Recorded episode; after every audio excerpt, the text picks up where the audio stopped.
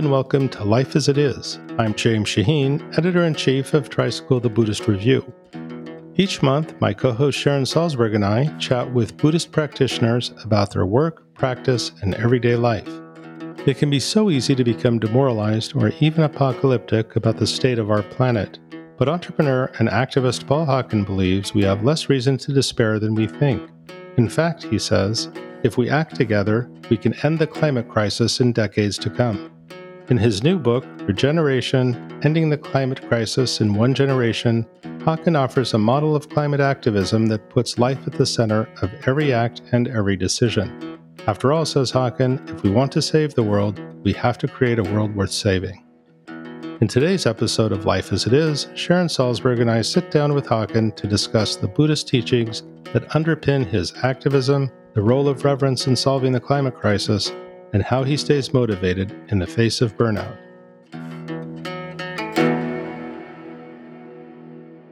So, I'm here with my friend and co host, Sharon Salzberg, and we're going to be speaking with Paul Hawken, an environmentalist, entrepreneur, author, and activist. Hello, Paul. Hi, Sharon. Hi. Hi. Hi, Sharon. Hi, James. It's good to be with you both. So, Paul, we're here today to talk about your new book, Regeneration Ending the Climate Crisis in One Generation. So, why don't we start by having you explain to us what you mean by regeneration? Regeneration is putting life at the center of every act and decision. Simple, clean, clear, pure. But interestingly, I mean, it is actually what life does. Mm-hmm. I wanted a word that actually is who we are, as opposed to a conceptual word that is hanging out there like somehow you have to do it or not do it. It's sustainability is such a word, which is good. Yes, I get it. What does it mean? Whereas regeneration is what all 30 trillion cells in our body do every nanosecond. They're regenerating. It's the natural impulse of human beings to care for their family, their friends, their children, the animals if they have. That's innate to being a human being. And I feel like the climate conversation of the climate movement became very siloed in this language and very, to be frank, it othered everything. It was an othering language, as mm-hmm. if climate was out there somewhere. You know, we're going to fix it. You could find the it. Good luck. There is no it. And it was also sort of redolent with war and sports metaphors, you know, fighting, tackling, combating, which we can guess which gender those came from. you know. But all that language, even mitigating, you know, was sort of off putting. I mean, who wakes up in the morning saying, I can't wait to go mitigate? You know, it's just, yeah, it's like, it's deadening kind of language. And implication of that language was also a sense of should or guilt or I'm not doing enough. And none of those things are really helpful to creating a true climate movement. And I mean by true, I don't say that the one that exists isn't true. It's very true. People doing amazing things. But I mean true in the sense of its expanse and breadth. And we know that 98 to 99% of humanity is disengaged from doing anything about the greatest crisis humanity has ever faced. Well, right. A lot of people are disengaged, maybe because they're pessimistic, maybe because they're despairing. So I want to ask you about the subtitle ending the climate crisis in one generation. So that can sound like a tall order. And I wonder what exactly you mean by that. And do you think it's possible? Because what's possible is often what drives people. We define ending the climate crisis as by 2030, 2035, 2040, going in the right direction at the right rate. Mm-hmm. It's not as though at the end of 2030, hey, job done, you know, we're cool. It's not that at all. This is a century long process uh, regeneration is something we should do for the you know rest of the millennia and then some is what we should always be doing. It's not like something that we should do as a response and that when we are successful then we can go back to extracting and destroying the world. And whether it's possible or not here's the thing. If you have reasonable goals they're reasonable because you know how to do them. That's why they're reasonable. Okay, i can do that we need unreasonable goals. And unreasonable goals are things where you don't know. And when you don't know, that is when imagination, creativity, innovation, and breakthroughs happen. I don't know how to do this. I got to figure this out. How should we do this? ending the climate crisis in one generation and speaks to us in several levels. One generation is usually considered 20 years, but there's also a generation that has arrived. I won't speak for them, I can't, but I know that in polls that have been done by Clover Hogan and Force of Nature, been done by the American Psychological Association, and others worldwide, 70% of people between 15 and 25 are anxious, at least, worried, depressed. 40% don't want to have children or th- are thinking about not having children or afraid to have children. And they arrived to this situation. They didn't create it, they didn't make it. And so they're also looking to our generations and with a question mark, which is, what were you thinking? Which is a fair mm-hmm. question. And so one generation is also about that generation and whatever. I think that they want something that they can organize around that makes sense, you know, mm-hmm. that gives them a sense of possibility. And one of the things that came out in the IPCC uh, sixth assessment that came out four weeks ago was a new bit of science. It's a huge bit because we had been told by climate scientists that even if greenhouse gases peak, that is to say, we stopped emitting them, that we were in store for decades, if not centuries, of more warming, which isn't a real big, you know, incentive. like, no matter how hard we do, you know, we're still going to be in a warming planet. But what they released was we know that as soon as greenhouse gases peak, that heating starts to abate and go down within a relatively short time. So that then gives all of us, I mean, not just youth, but I mean, all of us a way of saying, like, we know where we're going. And if we get there, we're going to achieve something that makes sense, you know, for the future of civilization and future of humanity. Right. I just like to say one thing before I ask my next question. You know, when I read that in the book, that if we brought down emissions sufficiently that warming would peak and begin to decline rather than continue for decades or centuries, which is what I always heard.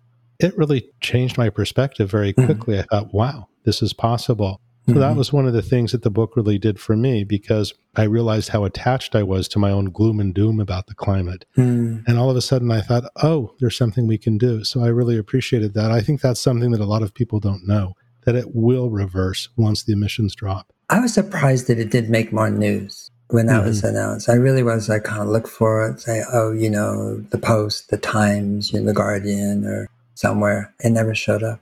It's just not negative enough.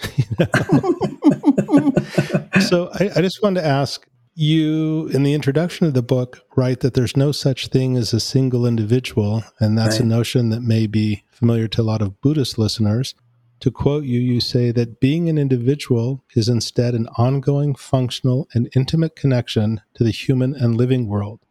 So, how does this view of the individual or lack thereof inform how we can take action? Well, the climate zeitgeist, uh, if you will, was informed initially by science, you know, 40, 50 years ago. I mean, we knew it 100 years ago. I mean, Eunice Newton Foote was the one, the American scientist who discovered it in 1856 and published a paper on it. So we've known about the mechanism a long time. And as that became clearer and it was in the public sphere, and then there began the activist phase. So first is the existential threat phase, which is about fear, really. And then there was the activist picked it up and said, well, who's the cause? You know, and it went right to oil, big oil, you know, Exxon, Chevron, and, you know, things like that, cars. And so when that picked it up, the word was very much about shaming, blame, and guilt, you know, finger pointing and so forth. And then it got to this is what you can do, sort of Uncle Sam. This playbook came from the tobacco industry and it was picked up by British Petroleum in 2001. Ogilvy and Mather, the advertising agency, came up with your carbon footprint, you know. And so it said, we just drill for oil and make gas. We're innocent. You drive. We're just serving you, you know. So then became this era of individuation. I mean, the Union of Concerned Scientists said if you put a power strip in your home entertainment center, you're doing something about climate, you know.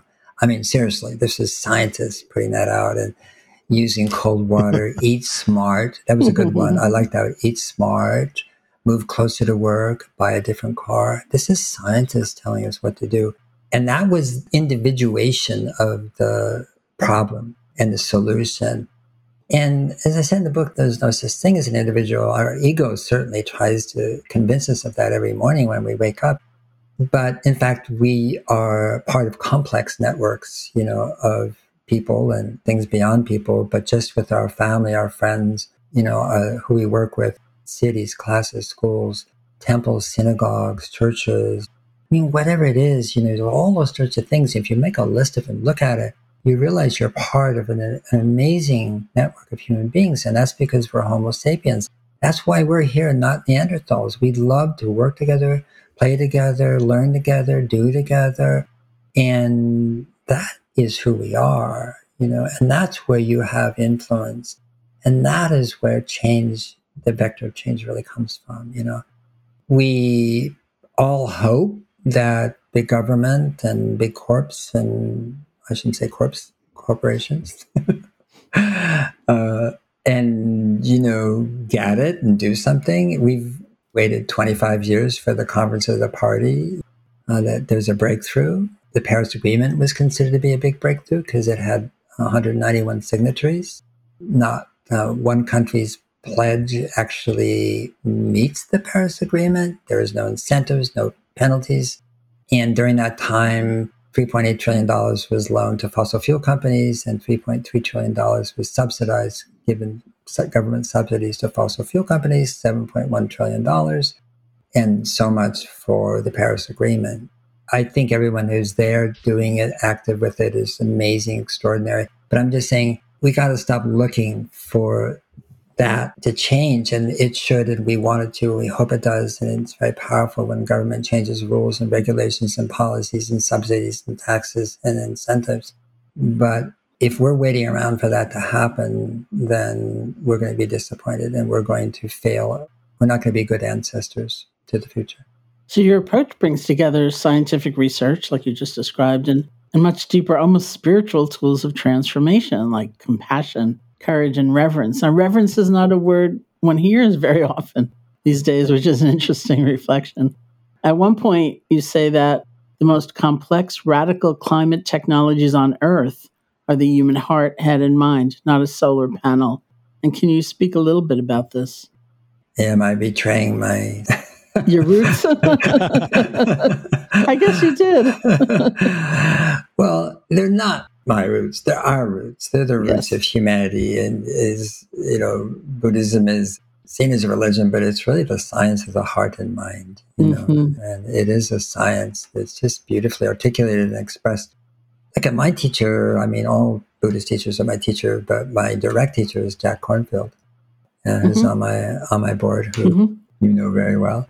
So here's the secret. Okay. So when I was doing the book, I was stressing. There's no question about it, about the deadline, about it being good enough, you know, my perfectionist OCD self, about facts, the science, getting that right. And so when I'd wake up in the middle of the night, which I would do, I would turn on Jack's podcasts. I can finish his sentences now. I've heard every one of them. I, I love his jokes. I, know, I have my favorite jokes of his. But then I go back to sleep, and going back to sleep with those teachings, uh, the wonderful way he teaches as well, you know, was definitely a leitmotif that went through the whole book. No question mm-hmm. about it. Yeah. I'm writing a book myself right now, so I'm listening very carefully. I'm like, whoa, stress. Oh no, it doesn't help. Yeah. There are a couple of things I wanted to to just ask. One is I've talked to Jack a lot about the sort of your project in general. And it reminds me of, you know, sometimes uh, structurally, I've looked at something like AA, you know, or 12 step groups and think, what a brilliant model. Couldn't this be something that could be replicated mm-hmm. with various kinds of suffering?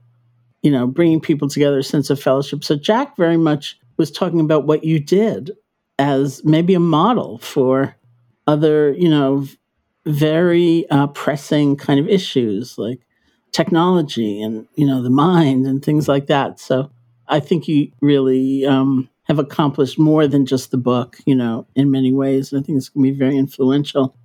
And maybe you would speak a little bit about the gathering that you did in, in creating this. Thank you. First of all, just there was a gathering on many, many levels. Of course, there's staff, there's board, but then there is the other organizations and people we work with in the world. And in every case, you know, what we're looking to is to break out of the climate silo, if you will, is, and even in the website.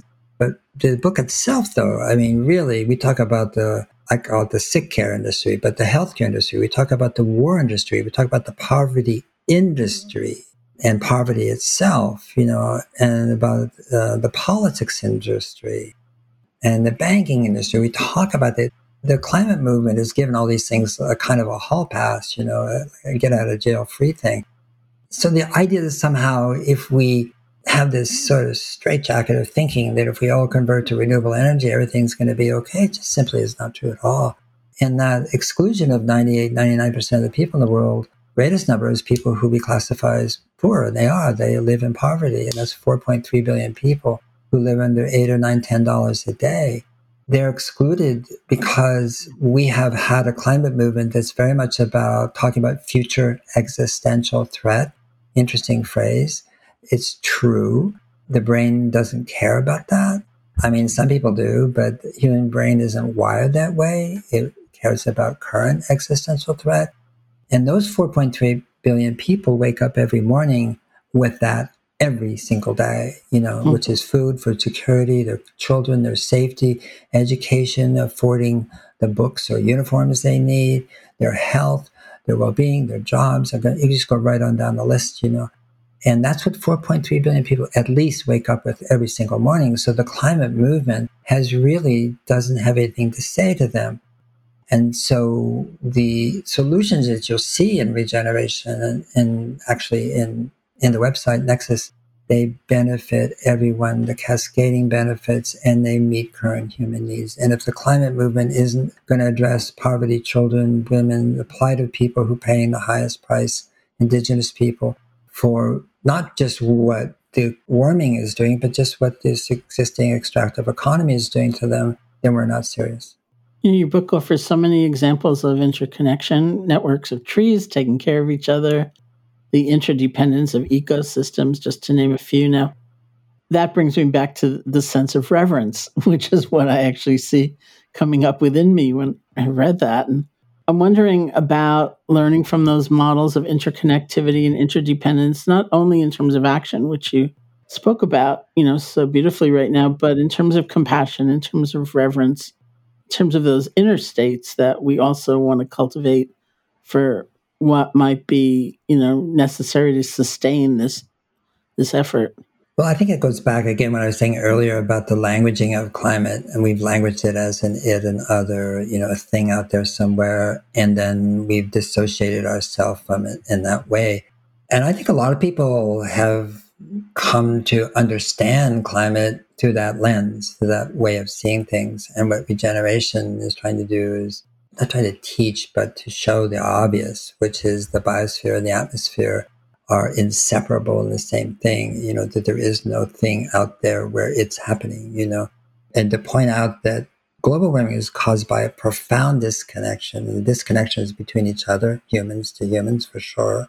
And we see that visibly and rather horribly right now in the world between humans and nature itself and between nature, the fragmentation, the poisoning, this, you know, of acidification of oceans.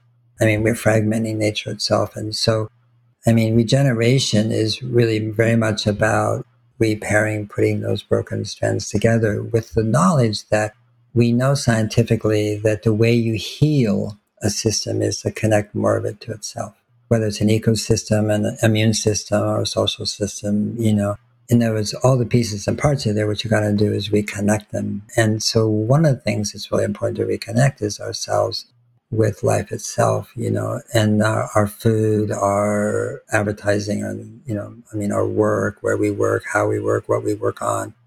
I mean, so much of us gives us the illusion that somehow nature's a nice place to go to on vacation, but rather than seeing soil as a community and the source of all nutrition and well being and then to understand that we're killing the soil. It's called industrial agriculture. And it seemed to be a good idea at the time, you know, and now we know better. And so to try to reconnect people, so reverence comes from the experience of, I mean, there's a really beautiful book on trees. The Italians have done a lot of the original research on plant perception and plant intelligence. And the literature describes how trees and plants have all five senses that we have, and they have 15 more. I'm looking out the window right now, but I'm looking at redwood trees that are on, on the property, and there must be 25 of them. And I remember reading that and going, just, oh my gosh, you know, and then walking there and then realizing that all the trees could see me. Like Ooh. all they can see is a kind of a chiaroscuro movement, black and white, as far as we know, by the way. They don't have a brain. They don't have an optic nerve. They're completely different organisms, obviously, than we are. And now every time I do it, I go, whoa, this is community. We know the trees live in community, of course, you know, and then there's mother trees. And when Susan Simard first came up with that, you know, understanding, she called mother trees and talked about altruism. And she was pounced on by her fellow male scientists, pounced on, you know, she was right, they were wrong and they saw the forest as competition rather than community. And so I feel like reverence is the awakening to being alive, you know, like I'm alive. Oh my gosh, this is amazing. I'm not going to be here long. And so while I'm here, you know, uh, like my brothers and sisters aren't just human beings, you know, they're everything that is in the living world. You can't have that experience looking at a screen, you know you can be prompted to have an experience and you can be moved very much so by you know documentaries and videos and so forth. But the actual experience of connectedness comes from uh, being outside.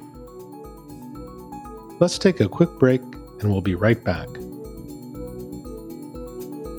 For the past 30 years, Tricycle the Buddhist Review has been the leading source of Buddhist news, culture, and conversation in the West.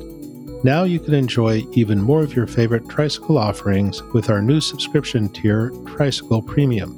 For just $99 annually, Tricycle Premium includes the perks of a standard print and digital subscription, plus access to monthly virtual events, 35% off our online courses, a special premium only newsletter delivered to your inbox, and a free digital gift subscription.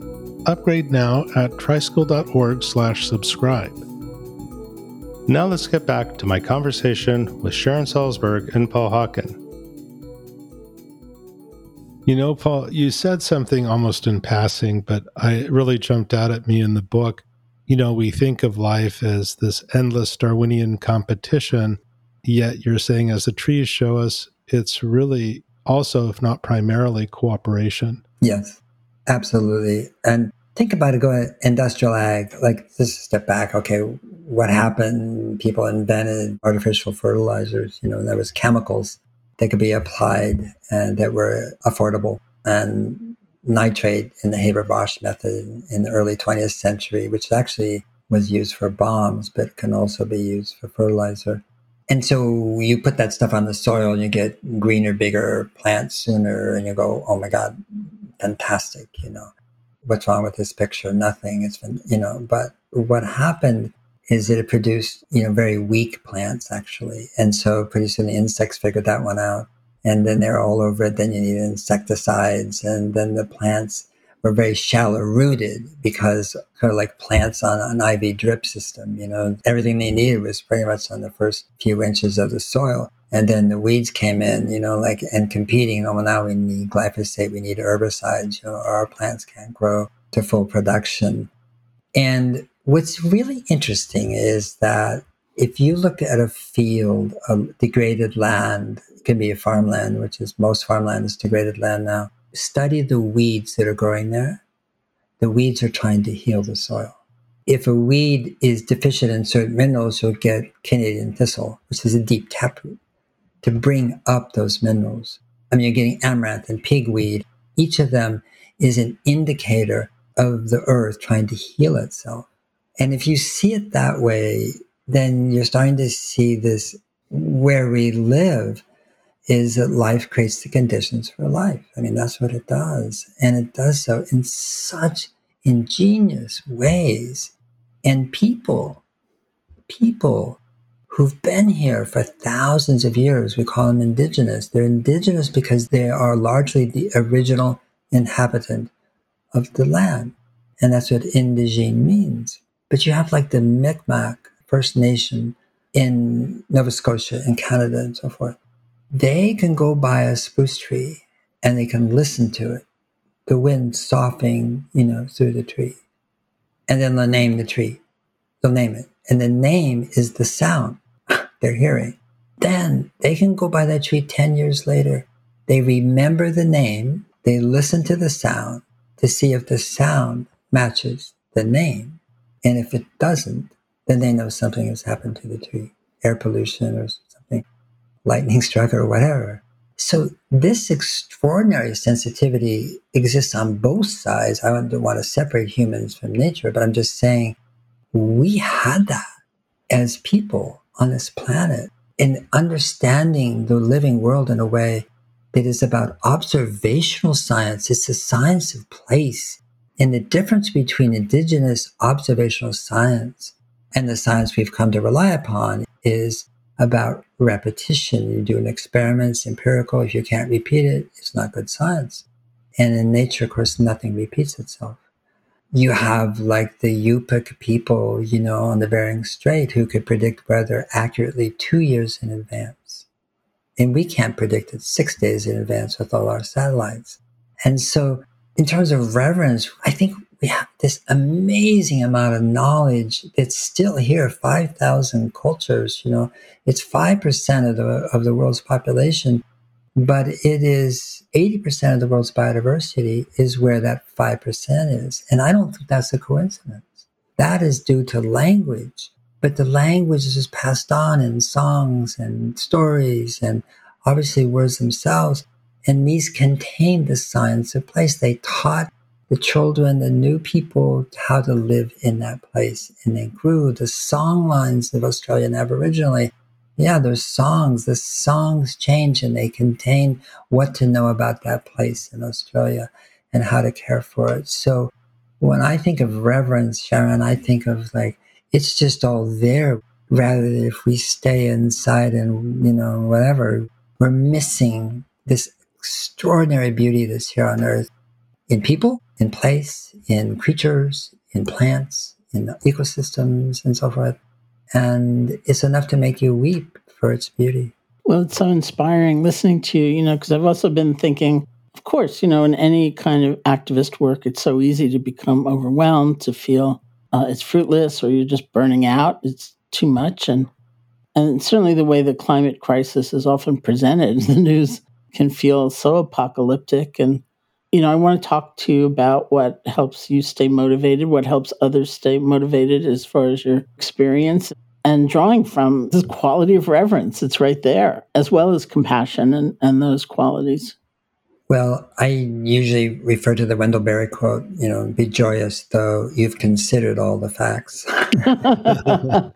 That's good. That's great. of course, he's right. But I mean, I think all of us have to say, you know, again, got the facts. Thank you for this brilliant, brilliant. The IPCC, the science is brilliant. What the women and men have done there over the years. But how do you want to live your life? And you can live it as a victim, like this is happening to me. That's you know that's unfair. I didn't do it, or I don't do so much, or you know, whatever. or you can live it as the subject. You know, I don't mean that in a narcissistic way, but I mean as it's happening for me. This is a gift. This is an offering. The way I look at it is we're being homeschooled. It's like fantastic. My father was the one who made me drop out of university. He said, Your education begins when you leave school. I took him at his word and left. But all our education never stops. And that's the point and we're being educated in lesson number one. The lesson plan number one is get in alignment with biology. If you're not, then, you know, you're going to have a tough time here. And the thing is that nature never makes a mistake. It's hard for humans to understand that, but they finger point and blame and see everything that's wrong with the world. Nature never makes a mistake. Only we do. When we talk about climate, again, we talk about climate change as if it was a bad thing. It is a fantastic thing climate is perfect. it's responding to what's happening in the biosphere down here by villainizing it or, you know, making it somehow a terror, a source of terror, you know, isn't true. And if the climate didn't change every second, we wouldn't have, you know, hummingbirds and glaciers and rivers and jungles and food and fruit trees and mangoes and parrots and knocking. We wouldn't have it. We have it because the climate keeps changing. And so again, reverence, thank you. Whoa, we live on this amazing Goldilocks planet. Mm, I mean, we're not Mars, we're not Venus. Venus has a lot of CO2, Mars has none we're just so fortunate to be here and so forth. And basically, we unintentionally meddled with climate stability. And okay, let's go. Let's fix it. Fix it means us, not it out there. Let's fix what we're doing down here. That's what regeneration is about, very much. So forth is like the solutions that, and the challenges and then Nexus, it's in the website, regeneration.org, is really, I say, that complete listing of solutions and how to get them done. People ask me too sometimes, you know, what should I do? I I have no idea what you should do. Come on. I said, but you do. And the thing to do is to look at this amazing, complex variety of uh, ways in which you can be effective and engage, you know, and make change find the one that lights you up that you go, I want to do that. I've always wanted to do that. Or I used to do that. Or I'm curious about it. I want to learn more about it. Or I care about this creature, this animal, this migratory corridor. Or, I mean, you decide, you know, and that is what you should do. Well, you know, so often in, in Buddhism, as you know very well, we talk about compassion and caring being born from being able to open to suffering, be able to acknowledge it, not disguise it, not hide from it, not run away from it, but to actually be able to do something, you know, we need a different energy. It's not only the feeling of dismay, you know, like this isn't right. It's an actually energized posture of like going toward that situation, that person, whatever, to see if we can be of help, if we can make a difference in some way. Absolutely. Right action, right livelihood, right. I mean, it's all there in Buddhism. What I try to do when I write is make it as accessible as possible to mm-hmm. a wider mm-hmm. variety of people as possible. I'm always looking for, when I'm editing, you know, always going back and always going back and so forth. I knew what my touchstone was, you know, yeah, I mean, yeah. I knew what I relied upon, you know, uh, where are you standing? Well, that's this is where I'm standing, and I can't imagine what it would have been like for me, certainly, but what the book would have become without it. I just can't imagine, you know, without that. Again, it's not a framework, you know, and these words sort of mm-hmm. beggar the complexity and beauty of the practice, but there's no question about it. You know, I'm going to try to formulate a question that I didn't write down, so I'll go out on a limb here. But you were talking earlier about the people who live on $10 a day say it's not possible for them to think beyond that if they're going to survive. So we need, in your book, as you say, to come up with climate solutions that also address that fact. Otherwise, it makes no sense to half the population or more. And we need everybody. But then I was thinking those of us who are not living on $10 a day, who think, I think we should be able to think long term. We have that luxury, but maybe our minds aren't wired that way. But then I think, and I was having this conversation this morning of the people who built cathedrals. They started something, uh, the completion of which they knew they would never see. So right. I thought, what kind of mind would undertake something that would be completed long after their death? And you and Sharon have been talking about reverence. And that's kind of an answer for me. Reverence would allow me to do this regardless of whether I'm there for the result or not. I wonder if you've given that sort of thing some thought because there is something in us that can think long term, but what kind of mind is that? What kind of belief system is that? What kind of commitment is that? Well, going back to the poverty, we don't have to come up with climate solutions that address poverty. They just do, mm-hmm. just the way they are. And the qualities and of the work that regeneration offers the world gives all people a sense of purpose and meaning and dignity. And too often, especially people who are impoverished, lack all three. I mean, they have the meaning of their family and what they're trying to achieve, of course, you know, but I'm just saying the work that is offered to them or where they can make a living is meaningless in many ways. And that's true for Americans too, in, you know, fast food, McDonald's, etc. So the number one cause of depression is having a life of no purpose. Just feeling purposeless yourself and having no mm-hmm. purpose and it leads to all sorts of strange activity. So when we think about like 2 billion hectares of degraded land, I mean, what can you put more water in, an empty glass or one that's half full? And so those lands are carbon poor and afforestation, all the different ways we can treat that land in such a way that brings it back to life are jobs, the work. And it's really great work because you get to see the difference every spring. You can see it growing and changing, and birds coming back, and water coming back, and rivers coming back, and streams. And you're bringing life back. And regeneration is really about bringing the earth back to life. And when you bring the earth back to life, you bring yourself back to life. You can't do one without the other. I mean, to me, regeneration is about, as you say, the seventh generation of the long, it's like starting with the end in mind. What is the end in mind? And the end, what I mean by end, isn't the finish, the, the ending, uh, but it's like Nemonte Nenquimo, uh, who's in the book, or Hindou Oumarou Ibrahim, who is this amazing indigenous Chadian woman. It's so beautiful. She talks about, she's a pastoralist. I mean, her, her culture goes back, you know, I don't know how many thousands of years. And she said, We thought seven generations ahead. We always think seven generations ahead. And here's the surprise because we know what happened seven generations ago. You know, so you, you remember, oh, yeah, we know exactly what right. each generation did. And so you see yourself as a whole, a part of, of a whole, a continuity, an expression of human ingenuity, of kindness, of culture, of song and learning. And, you know, we've cut that up into little ribbons and pieces in our culture, but it's there. Your question is really pointing to something that's really important because I think when you have that way of being and feeling and seeing in, in the world, then your sense of connection and responsiveness, responsibility, the ability to respond changes dramatically one of the things you say in the book is uh, regeneration is not only about bringing the world back to life, it's about bringing each of us back to life.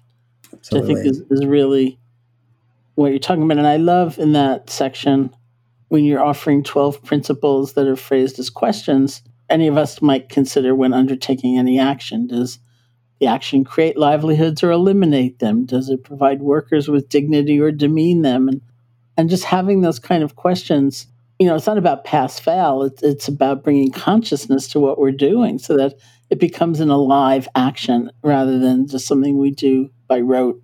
Yeah, I think one of them are you meeting human needs or creating human wants? Again, are you pandering to desire or are you offering somebody to, frankly, alleviate suffering? You know, I didn't do Shantideva, you know. I, I just made it as simple and as accessible as possible for the reader. And the thing about regeneration, it's not like you can do it overnight or something. That question is putting life at the center of every act and decision. Mm-hmm.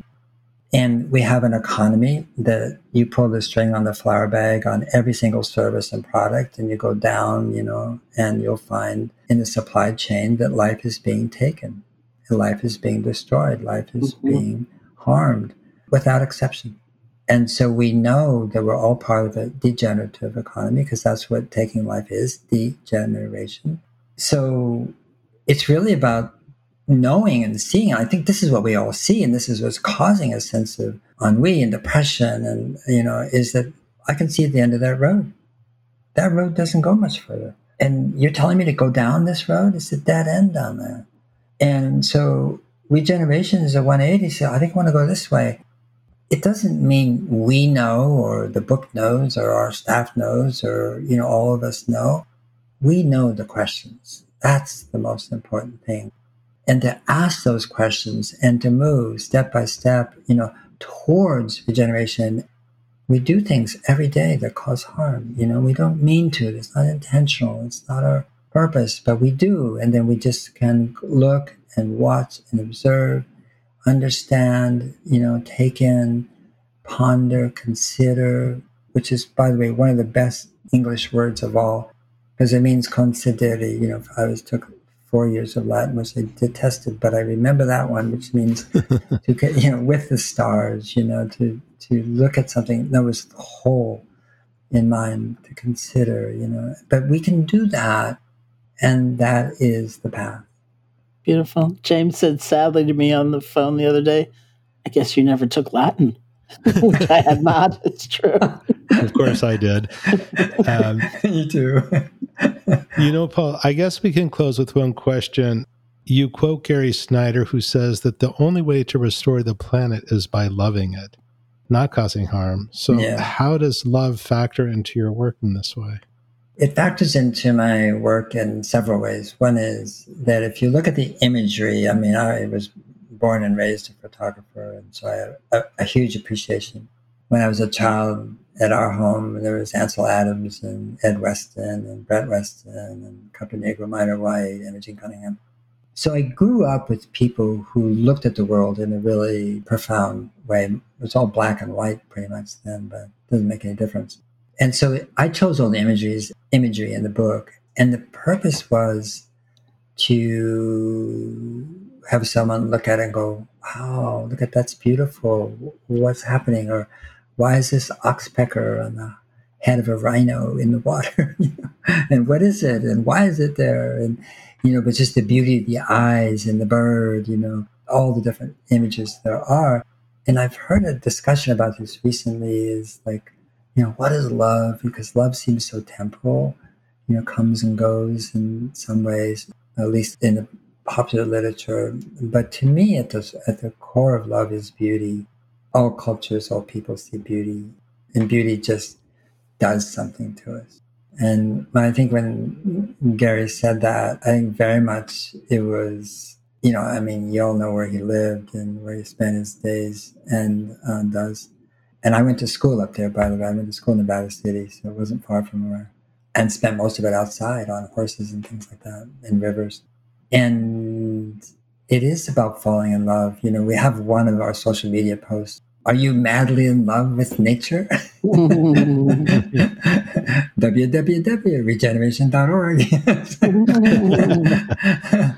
and uh, we even going to have it on those B-Line advertisers. You know, these are these bicycle delivery vehicles in Portland, Oregon. And a friend of mine's designed these pretty big carts, actually, powered by a bicycle and it says, you know, you know, are you madly in love with nature? And shows picture of the book and things like that.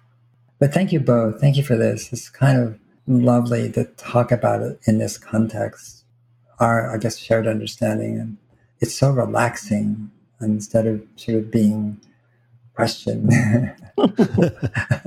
it's been a really great conversation to be with you. Well, it's beautiful being with you, truly.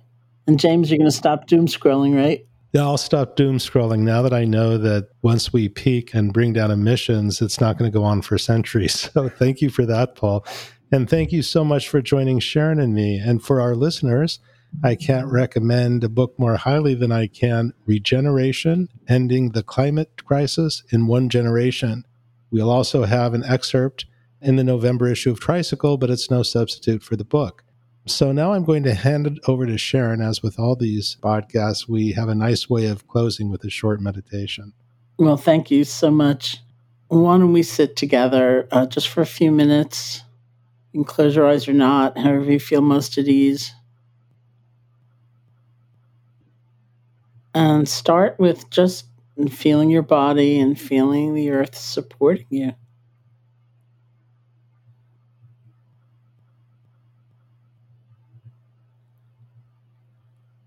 Feel space touching you. You know, usually we think it's something we have to do, like poke a finger in the in the air, but space is always touching us. It's already touching us.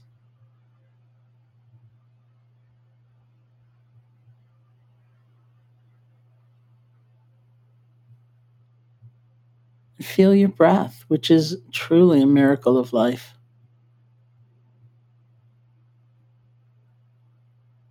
One of the many, many ways we are connected to a larger whole. We breathe in, we breathe out.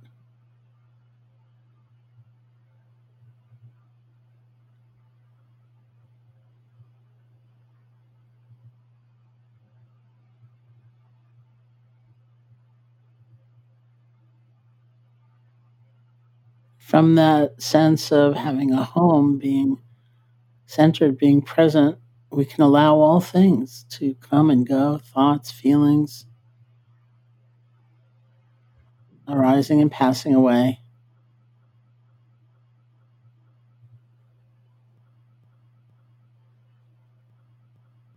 And we're home.